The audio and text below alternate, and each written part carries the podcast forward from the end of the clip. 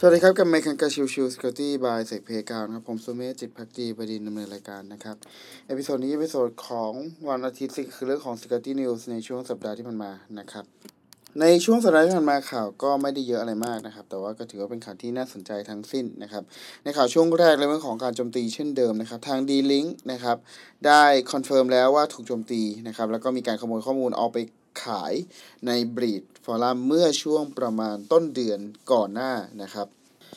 ทาง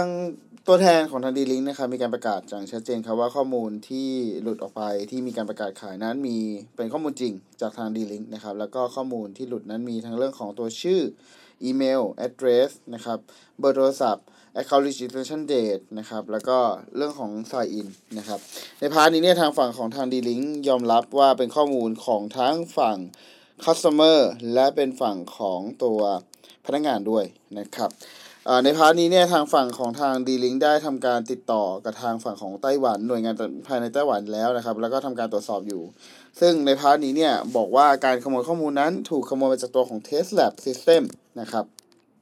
คือทางฝั่ง D-Link เนี่ยเขาบอกว่าเหตุนี้เนี่ยเกิดจากที่ทางฝั่งของหนึ่งในพนักงาน นั้นตกเป็นเหยื่อของ Phishing Attack จากนั้นเสร็จแล้วก็กลายเป็นว่าตัวของเอ่อ Threat Actor ใช้ Username Password นั้นในการเข้าถึงระบบ network ของทาง D-Link อีกทีหนึ่งนะครับจากนั้นก็ได้ทำการ dump ข้อมูลออกไป ซึ่งในข้อมูลดังกล่าวที่ว่าเนี่ยมาจากตัวของฝั่งที่เป็น Test Lab หลังจากที่ทำการตรวจสอบเรียบร้อยแล้วครับ ทางทาง D-Link ก็ได้ทำการ disable account โดยด่วนนะครับ โดยข้อมูลภายในนั้นครับมีอยู่ประมาณสัก 700 record ด้วยกันนั่นเองนะครับแต่ว่าเช่นเดียวกันคือ ตอนนี้ยังอยู่ในขณะทำการตรวจสอบอยู่ อาจจะมีความชัดเจนมากขึ้น หรือมีความเเนื้อหาที่มีระบุชัดเจนมากขึ้นว่าจำนวน record ที่หลุดออกไปเท่าไหร่กันแน่อีกทีเพิ่มเติมนะครับอีกหนึ่งบริษัทที่เป็นชื่อดังครับ แล้วก็ถูกโจมตีแล้วก็โดนขโมยข้อมูลเช่นเดียวกันก็คือทางของ Casio นะครับ Casio เนี่ยเป็นบริษัทที่ผลิต นาฬิกาของทางญี่ปุ่นนะครับโดยที่ข้อมูลเนี่ยถูกหลุดไปช่วงประมาณสักวันที่ 11 ตุลาคมที่ผ่านมานะครับเป็นข้อมูลของตัว ClassPad Database ซึ่งจะเป็นตัวของข้อมูลการพัฒนาภายในของทาง Casio เองนะครับ ตัวของข้อมูลเนี่ย นอกเหนือจากเรื่องของข้อมูลที่เป็นเรื่องของการรีเสิร์ชแล้ว จะมีเรื่องของข้อมูลของตัวลูกค้าที่หลุดออกไปด้วย ไม่ว่าจะเป็นเรื่องของตัวชื่อลูกค้า email address ประเทศของลูกค้า service usage นะครับ แล้วก็ purchase information ต่างๆ นะครับ ซึ่งในพานี้ทางฝั่งของทาง c a s i o ได้ระบุว่าข้อมูลที่ถูกเข้าถึงได้ประมาณ 91,921ไอเทมนะครับซึ่งเป็นตัว ส่วนใหญ่นะครับเป็นตัวของ Japanese customer ก็คือลูกค้าของฝั่งญี่ปุ่นนะครับ แล้วก็มีลูกค้าที่เป็น institution นะครับที่เป็นศึกษาสถานศึกษาต่างๆเนี่ยอีกพันหนึ่งพันหนึ่งร้อยแปดที่นะครับสามหมื่นห้าพันสี่สิบเก้าเรคคอร์ดเป็นตัวของ customer จากประเทศต่างๆ ทั่วโลกนอกเหนือจากประเทศญี่ปุ่นนั่นเองนะครับ ข่าวอีกข่าวหนึ่งในเรื่องของการโจมตีครับทาง Microsoft มีการระบุในเรื่องของกลุ่ม Lazarus Attack อีกแล้วนะครับเอ่อโดยที่ณตอนนี้เนี่ยทางฝั่งของ Lazarus เนี่ยมีการใช้งานโจมตี CVE 2 2 3 4 2 7 9 3 ซึ่งเป็นช่องโหว่ในตัวของทีม City View Server นะครับในการที่จะโจมตีแล้วก็เข้าไปฝั่ง backdoor ต่างๆ ใน part นี้เนี่ยมีการถูกโจมตีมากมายนะครับตัวของทีม Server เนี่ย ขออภัยครับ เป็น TeamCity นะครับ ก็มีช่องโหว่ที่ถูกประกาศเมื่อประมาณช่วงเดือนกันยาที่ผ่านมา ก็คือ CV 2 0 3 4 2 7 9 3 เป็นลักษณะของ Authenticate Remote Code Execution นะครับ ซึ่งในจุดนี้แหละที่ทำให้ตัวของ Threat Actor ใช้ช่องทางนี้ในการโจมตี แล้วก็เข้าไปฝัง Backdoor เข้าไปฝังตัวของบอทต่างๆ ได้นะครับ ในพาร์ทนี้เนี่ยมีองค์กรมากมายที่ได้รับผลกระทบจากตัวของการโจมตีครั้งนี้นะครับ ซึ่งทางฝั่งของ Microsoft มีการระบุว่าผู้ที่อยู่เบื้องหลังการโจมตีครั้งนี้เป็นกลุ่มลาสลาสและก็อาดาเรียลนะครับแอนดาเรียลซึ่งทั้งสองกลุ่มนี้ถูกสนับสนุนโดยทางฝั่งกลุ่มรัฐบาลเกาหลีเหนืออีกทีหนึ่งนั่นเองนะครับ อีกข่าวหนึ่งในช่วงสัปดาห์ที่มันมานะครับ ก็คือเรื่องของทาง Okta OKTA นะครับ ได้ถูกโจมตีแล้วก็ถูกเข้าถึงตัวระบบภายใน ซึ่งข้อมูลที่ถูกเข้าถึงเนี่ย มีพวกที่เป็นคุกกี้แล้วก็ตัวของ Session Data ของทาง Customer ซึ่งทำให้ตัวของทางฝั่ง Threat Actor ที่เข้าถึงได้นั้น สามารถที่จะ simulate ตัวของการทำงานของตัวเอ่อ customer ได้ ซึ่งใน part นี้ทำให้ เอ่อค่อนข้างอันตรายนะครับ เพราะว่าใน part นี้มันทำให้ตัวของ Threat Actor สามารถที่จะปลอมเป็นตัวของทางฝั่ง ลูกค้าของทาง Okta ได้เลยนะครับ ซึ่งอันนี้ถือว่าเป็นการโจมตีที่น่ากลัวนะครับเออทางฝั่งของคนที่พบเรื่องของการโจมตีครั้งนี้นะครับ ก็คือเรื่องของบริษัทที่ชื่อว่า Beyond Trust นะครับ ซึ่งเป็นตัวของ Identity identity Management เอ่อ Company นะครับในฝั่งของทาง Beyond Trust เองเนี่ยได้ตรวจพบเรื่องของพฤติกรรมผิดปกติ จากตัวของการเข้าถึงนะครับของทาง Okta Administrator Account ในช่วงประมาณวันที่ 2 ตุลาคมที่ผ่านมา ซึ่งเป็นการใช้งานตัวของคุกกี้ที่ถูกขโมยมาจากตัวของระบบ Okta Support System อีกทีหนึ่งนะครับ ซึ่งหลังจากที่ฝั่งของ Beyond Trust ได้เจอช่องโหว่นี้เออขออภัยได้เจอการเข้าถึงที่ผิดปกตินี้นะครับ ทางฝั่งของ Beyond Trust ก็ได้ทำการติดต่อ Okta เพื่อทำการตรวจสอบทันที แต่เช่นเดียวกันทางฝั่งของ Okta เนี่ยกว่าจะตรวจเอ่อตรวจสอบครบถ้วนนะครับ ก็ใช้เวลาประมาณ 2 สัปดาห์ ก็พบว่ามันคือการถูกโจมตีจริง ๆ และเป็นการถูกเอาตัวของคุกกี้ที่ถูกเก็บไว้ในระบบ support นำมาใช้งานจริง ๆ นะครับ นอกจากทางของฝั่ง BeyondTrust เองครับ ตัวของทาง Cloudflare ก็ตรวจพบพฤติกรรมที่คล้ายกันกับตัวของระบบ Cloudflare ซึ่งมีการใช้งานตัวของทางฝั่ง Okta บางส่วนด้วยนั่นเองนะครับ คือว่าง่ายๆคือตัวของ Okta เนี่ยมันเป็นเรื่องของก่อน authentication ที่เป็นเอ่อ single sign on ใน part นี้เนี่ยตัวของทาง Okta เองเนี่ยก็มีการเชื่อมต่อหรือว่ามีการให้บริการกับตัวของระบบหลายระบบนะครับ ซึ่งใน part นี้ก็มีการ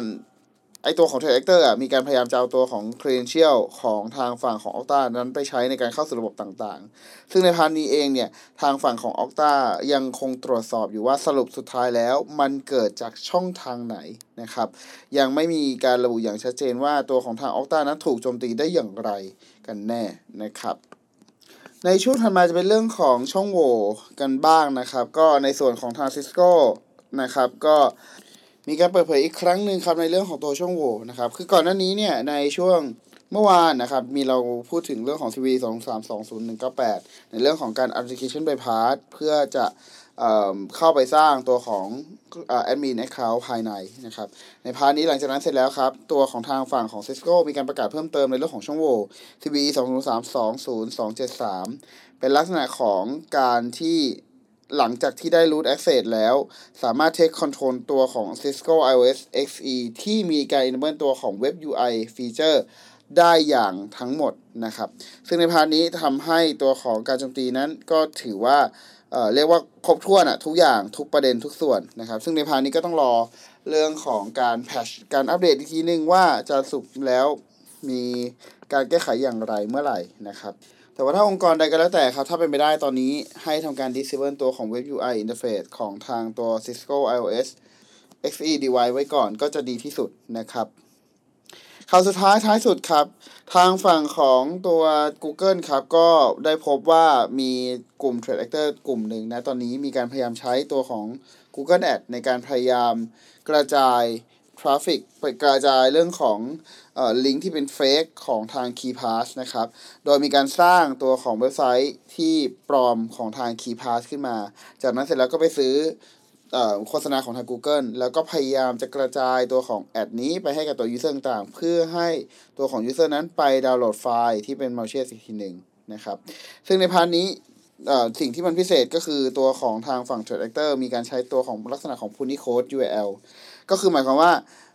โดยเว็บไซต์จริงๆเนี่ยมันจะเป็น keypass.info ใช่ไหมครับ แต่ว่าพอทางฝั่งของทาง Trade Actor มีการจดทะเบียนเนี่ย จะจดทะเบียนให้มันชื่อมันมีความคล้ายกัน คือตัวอักษรเนี่ย มันมีการทำ encoding ซึ่งมันทำให้ตัวของอ URL จริงๆอะมันจะเป็น https colon slash slash xn ขีดขีด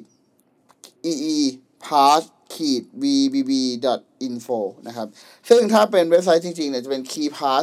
info นะครับ ในพาร์ทนี้เนี่ยทางฝั่งของ Trade Actor ได้รับรับเสื้ออ่าได้รับทราบเรื่องแล้ว แล้วก็ได้แบนตัวของเว็บไซต์ดังกล่าวเรียบร้อยแล้วนะครับ แต่เช่นเดียวกันคือใน part นี้เนี่ย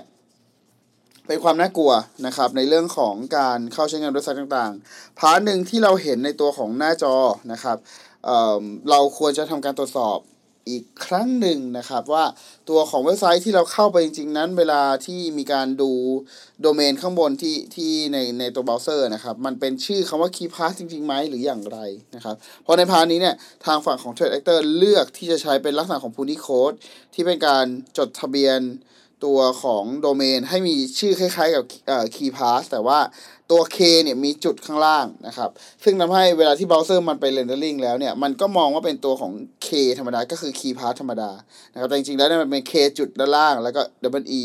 pass แทนนั่นเองนะครับ ดังนั้นอาจจะต้องสังเกตดีๆ เพื่อจะให้ไม่ตกเป็นเหยื่อของการโจมตีแบบนี้นั่นเองนะครับโอเคก็ประมาณนี้ครับสำหรับในช่วงสัปดาห์ที่ผ่านมามีข่าวที่สำคัญ ประมาณนี้ ก็หวังว่าจะเป็นประโยชน์กับไทยหลาย ๆ คนนะครับ แล้วก็สุดท้ายท้ายสุดครับทางฝั่งของเซเปกาเองมีการจัดโปรโมชั่นในเรื่องของตัวไม่ว่าจะเป็นรายรายเดือนรายสามเดือนรายครึ่งปีรายหนึ่งปี หรือตัวของทางอองค์กรต่างๆเองนะครับ ตอนนี้มีการลดโปรโมชั่นอย่างมากมายนะครับดังนั้นหากใครที่สนใจองค์กรไหนที่สนใจก็ลองติดต่อดูเพื่อที่จะซื้อตัวของเซเปกาไปใช้พัฒนาบุคคลพลักบุคลากรภายใน บริษัทอีกทีหนึงละกันนะครับ โอเค episode นี้ก็ประมาณนี้ครับ ขอบคุณทุกท่านที่เข้ามาติดตามแล้วกันใหม่สำหรับวันนี้ลากันไปก่อน สวัสดีครับ